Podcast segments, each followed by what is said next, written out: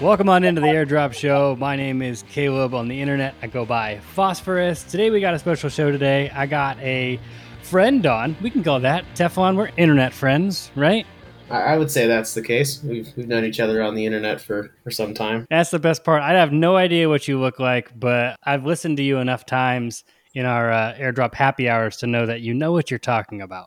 So I wanted to bring you on the show today, and we're just going to do some talk about NFTs in the moment, probably across all different types of blockchains. We're going to talk about the macro, the micro, and what we're looking at at the moment. Maybe not necessarily give you some alpha, ladies and gentlemen, but hopefully point you in the right direction of things that are looking up. Teflon, you want to just give me a little introduction of how you found NFTs, how you found Web3, and uh, what degened you in? Yeah, sure. I mean, I, I guess I've been around ish Bitcoin for some time, as well as Stacks, Blockstack, and with you know, I mean, I think not many people have been around NFTs longer than the last few years. So it really was, I guess, what a year and a half ago or so when when I first, you know, kind of start collecting NFTs on on ETH, and then they started on Stacks, and you know, more recently on some other chains like Tezos and Avalanche, just to explore but I've been around the internet for some time.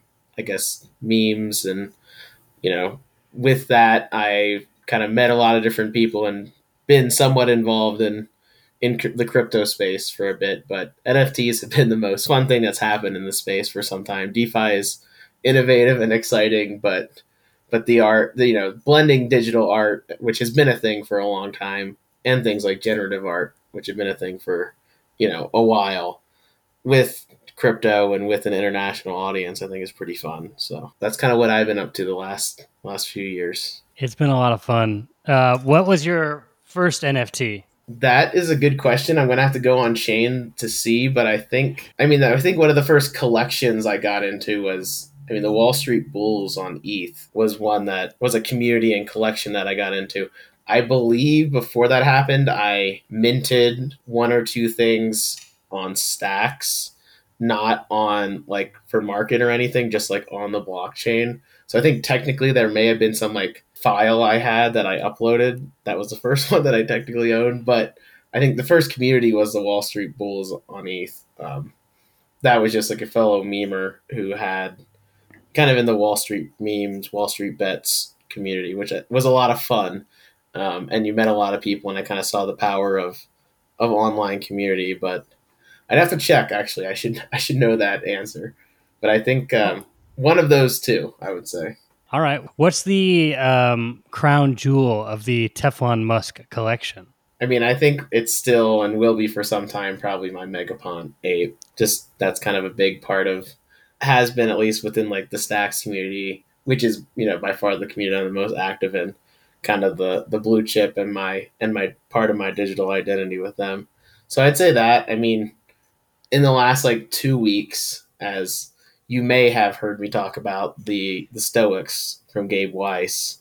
I've one or two of those are are up there and like top ones that I like, but that's also because the community is a big aspect of of that collection. I there's some really really intricate, cool generative art on Tezos that I've been like personally having as my backdrop and as my watch drop, um, and I think I'm to get some printed as well soon it's hard to say. I think currently it's hard to get one favorite. I like to look at a lot of different ones. Sometimes just buying like a small print, or sometimes like the collections. And I guess we'll probably talk about this later, but things like FX Hash, where there's lots of like live generative mints going on. I think those are really fun. Um, where you kind of feel like you're part of it. You know, you're running the iterations of it and then choosing which one you like. Um, mm. So they're more interactive, and I think interactive and like innovative in a way that it makes the online and the on-chain experience a little more just exciting for the end person versus just the artist putting it out. Yeah, I, and I want I want to get to all that because I, there's definitely a lot we can talk about in there. Um, but first, before we get there, I want to talk about the thirty thousand foot view of NFTs at the moment. If we're playing a nine inning baseball game, I don't think they've even entered the stadium. I don't think the first pitch has maybe been thrown, but lots of lots of change. Um, in your opinion, right now, Teflon, what is the what is the market kind of look like now that we're in a bear market, right? It's September 2022. Um, where where's the action happening? Where is it not happening? Yeah, I mean, I think I think the first pitch has been thrown. I think I think it was thrown, you know, like 2021 when there was some of those crazy amounts of volume on OpenSea, um, which because of that crazy volume, was say like it's almost like they they hit like a grand slam right at the mm. start, which started mm-hmm. things so crazy as far as volume. Now we're kind of I don't know in an inning change or or just in a you know an inning where there's just really strong pitching battles going back and forth, and not a lot of you know not a lot of offense. But that's just I think there's user growth that's continuing to grow with NFTs. It seems as if that's the case, but volume's obviously down because people are not speculating on anything because we're at yeah the bear market and the recession is is hitting everything hard, which is just going to hurt volume and hurt speculation. But I think the user growth on, I mean, not just on you know within stacks. I think it's we've you know the communities are growing steadily. Uh, you know, you look at you can look at OpenSea and some of the big you know, say you know higher level NFT trends. I think there's still like a good amount of creators and you know users who are coming in and using them in new ways, but people aren't throwing the amount of money at them like they were a bit ago. and that's okay, I think you know. Yeah, sustainable money and sustainable growth is a lot better than than billions of dollars just flooding the space because it weeds out the bad actors as well and brings in you know the good creatives. Right, and that's what we're looking for here. We're looking for good creatives. I also feel like it's there was not an elitism, I guess, to, to 2021 because everybody was going just so crazy. But there was the the have and the have nots, and I feel now in the little in the bear, there's a little bit more people that got in or saw NFTs, kind of dipped their toe in, now have more of a chance to participate, and I think that's good, right? You're just getting more and more people that are getting more and more comfortable with Web3 and NFTs and buying what they're looking at. And that's just, like you said, steady growth. And uh, I think that's really good. Now's a great time to enter the market, too, because prices are low, because volumes are low, and you can really kind of suss out where uh, where you want to put your money. And so I want you brought up Gabe Weis and the uh, the Stoics NFTs. Can you give us a quick rundown of that project. You told me about that project. I unfortunately did not buy in early enough, and then it got past my price range, and it's not come back down. And I don't think it's going to come back down. I think they're killing it right now. So, do you just want to explain what the project is and uh, how you found it?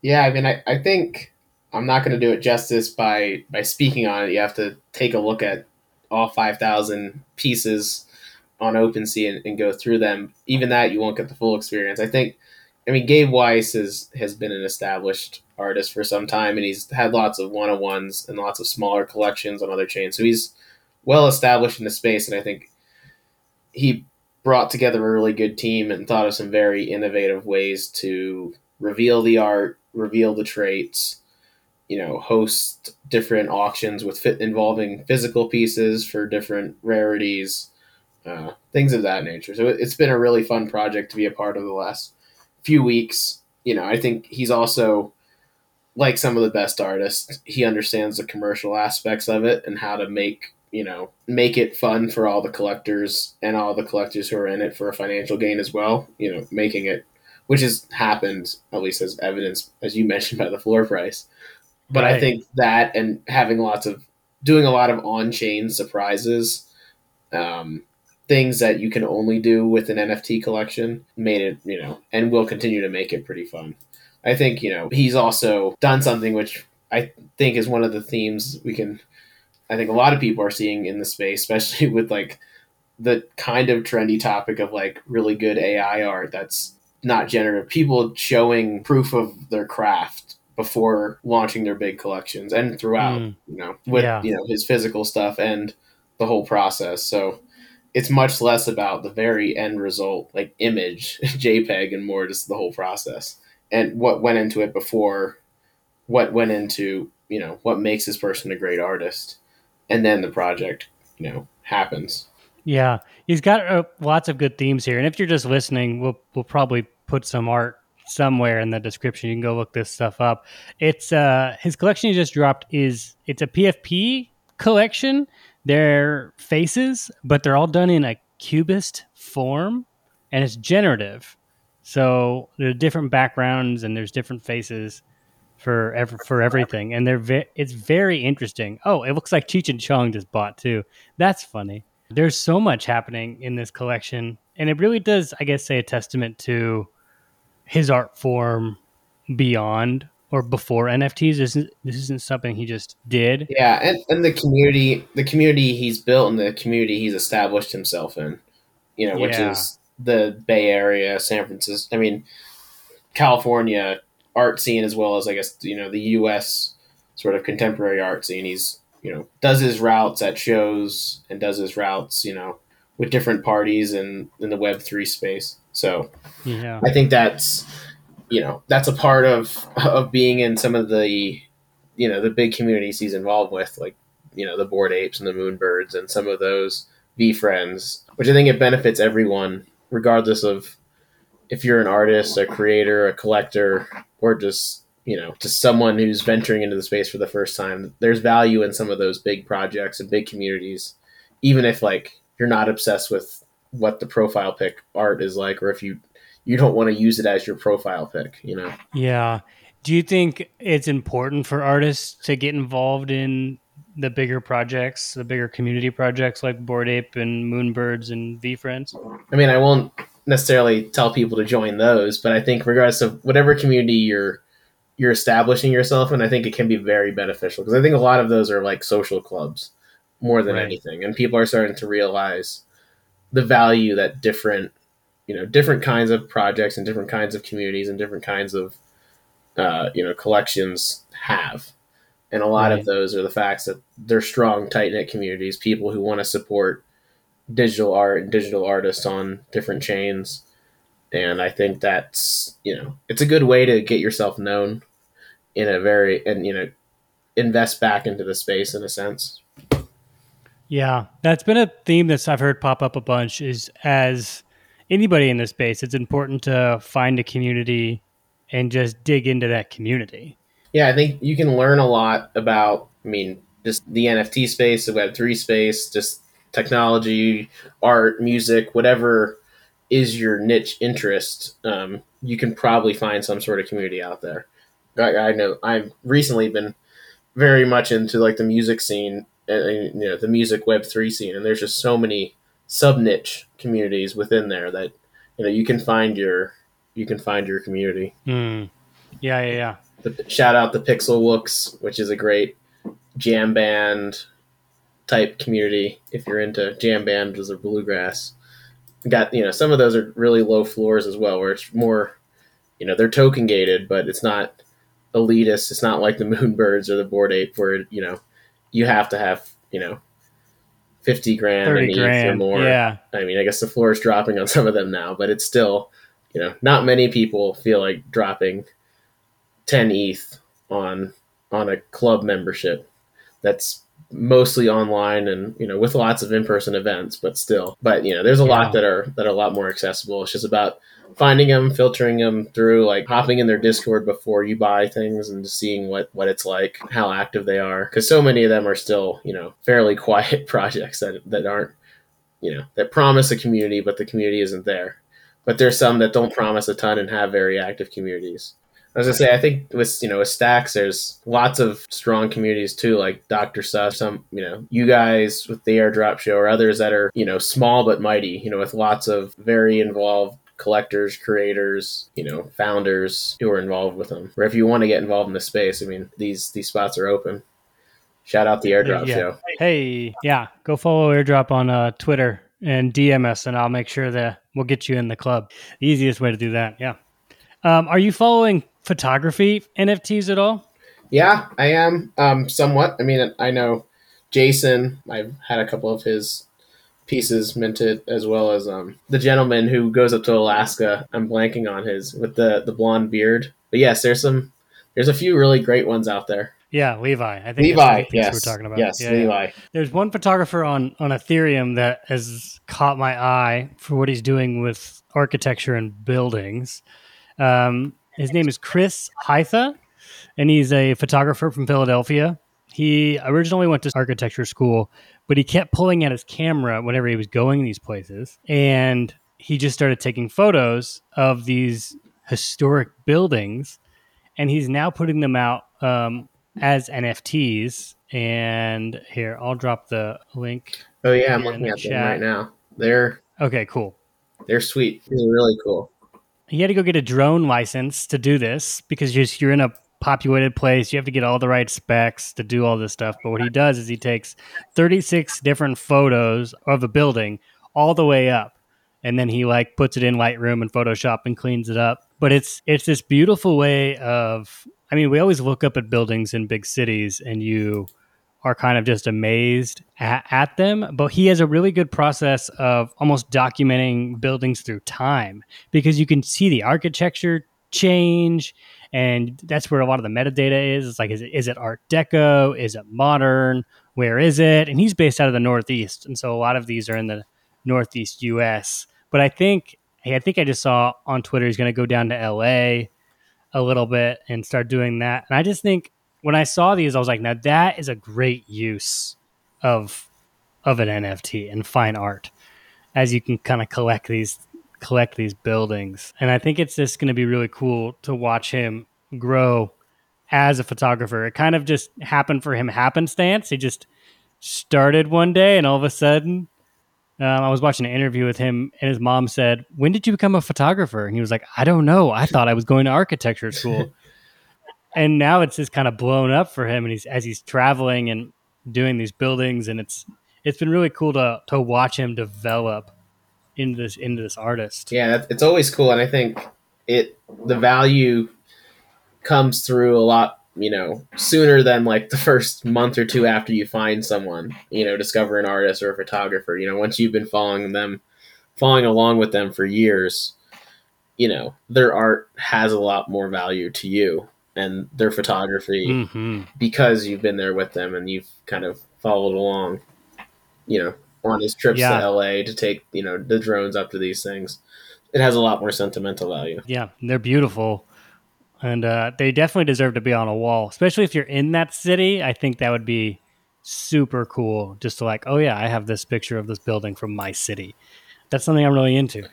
But it's it's this new way of maybe it's not new, but it's definitely um, a different way of capturing it. That's really bringing elegance to to these old buildings because I know people worked very hard to make them this good, and we really don't see the character of buildings up that high because we're always usually seeing from the ground, and so we get to see these uh, skyscrapers.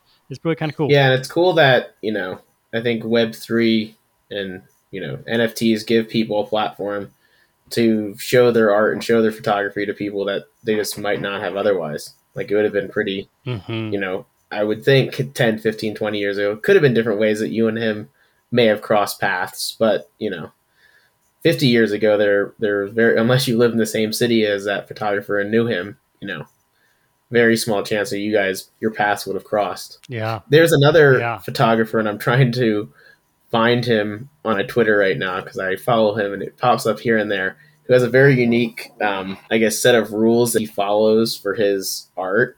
He makes different kind of visual art on Photoshop, kind of trippy like lights, and he projects them in a huge way with tons of very powerful projectors onto the sides of mountains or onto the sides of old buildings and the sides of cliffs.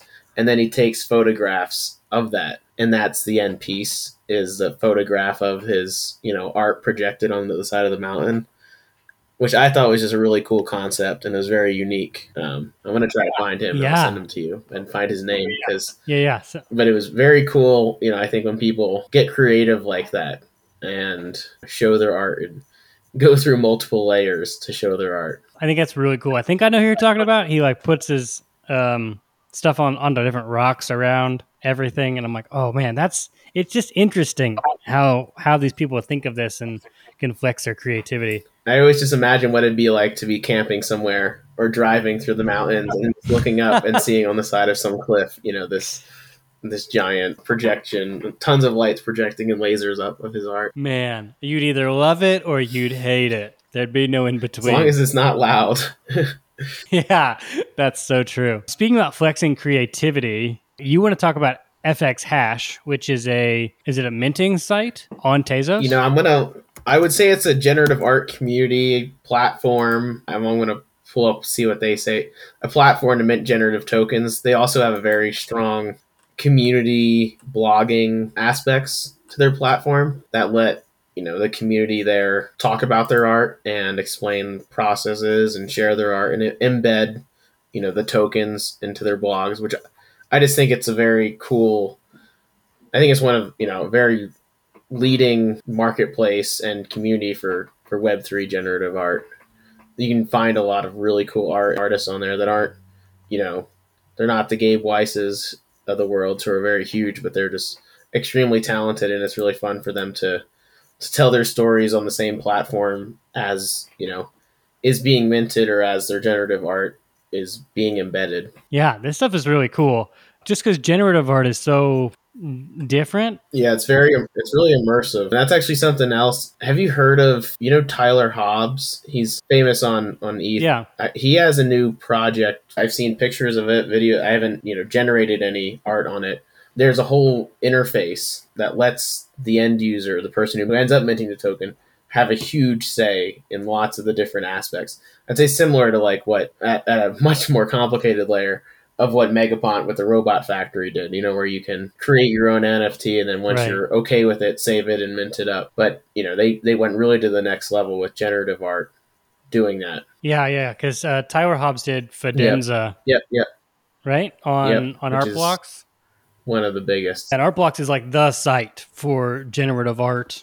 That's where the big boys go to play. And I feel like FX Hash is where, if Artblocks is varsity, maybe FX Hash is, is JV. Um, but that's where people can can flex. You know, try stuff out, create stuff, put things out there. And then once they've like really figured something out, they can then go to Artblocks, which they sell stuff for a lot more. So it's I think it's FX Hash is a good place to be if you're just getting into the space and you want to go find some people because you never know what may happen. Yeah, with some same with artists. same with Gamma. I you know it's the put stuff up there. I think there's definitely like yeah. some arbitrage opportunities when there's you know just on some of these newer emerging blockchains that have NFT communities in them to to put stuff out there as we know, you know, Foundation and SuperRare and, and all of the, and yeah. even to some extent OpenSea, it's it's pretty tough to separate yourself from the noise. And as a creator, it's important to have your stuff on almost as many chains as you can and building small communities within those chains and across chains. And as a collector, I think it's, you know, you're you could be sleeping on some really really talented artists, projects, founders if you're only on the biggest one chains yeah, it's how do you find people? I mean, I got first started on a smaller chain because I didn't have the money to throw on some of these ETH NFTs, but I can participate still and catch these artists, become a part of a community, be an active participant at that. And I think that's a lot of fun just to play around and see what's there. And that's the whole goal of, I guess, this show is we want to give you some information to maybe point you in the right direction because it can be kind of hard when you're just starting out and very intimidating. Where do I go and how do I do this? And that's what I want to kind of help us on, help us all as we all try to figure this out. Which is why I wanted to have Teflon on because he's helped me a lot as I'm trying to figure out this space. What other spots on FX Hash? Is there any artists that you are really into that you're like, ooh, this is happening, or is it just on the minting page? You're just there.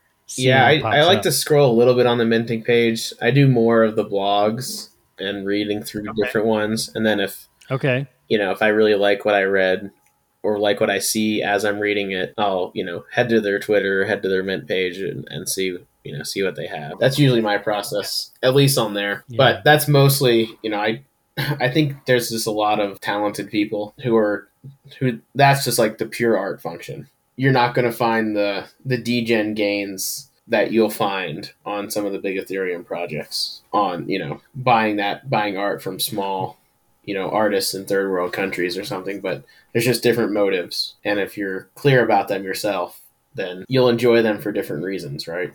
Like some of it is purely being an art yeah. collector and p- part of it is me this is all personal but you know I like to degen sometimes, and I like to make profits off of NFTs. Not that I do that too often, but you know, the aspect of that is is fun. And there's also the really fun aspect of just collecting emerging artist art.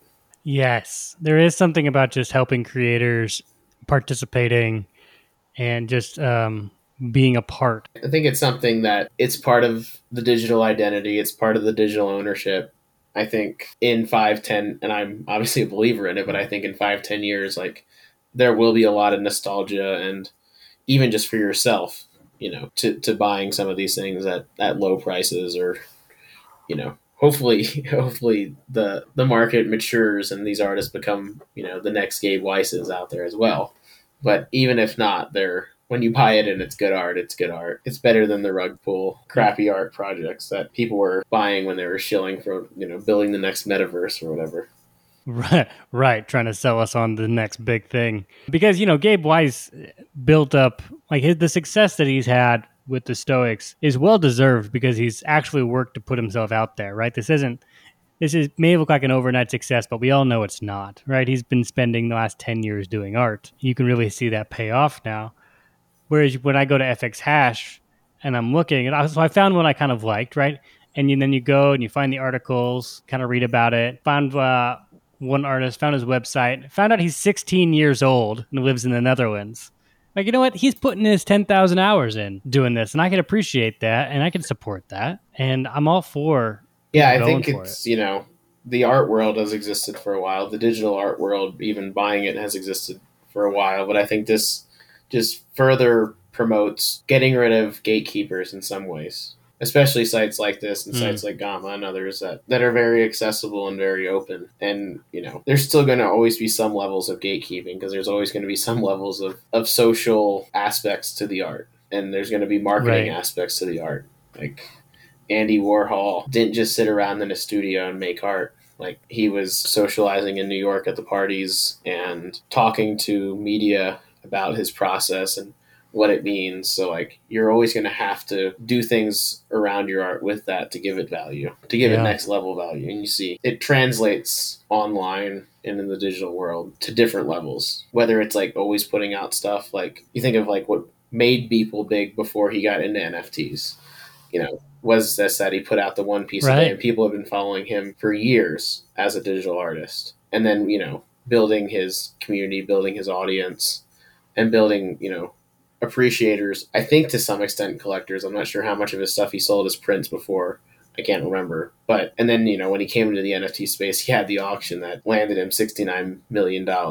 Some of these things are just they've always been around and it's just a matter of people relearning them, you know, in this aspect. And, and you know, in the digital world and in international crypto world, which is borderless money, I suppose. So there's there's going to be collectors all over yeah. as well that you have to you know cater to to some extent or to make your art accessible to them as well yeah there is that there is that putting the 10,000 hours in there is the constantly creating and there is the socializing and the networking do you think different blockchains at this point serve different purposes when it comes to art? Because I remember talking to Jake Freed about this, and I was like, like, should we just be putting like minting art all the time and just putting it on the blockchain and like flooding the blockchain? Like now we have digital scarcity, but now I just put everything on there.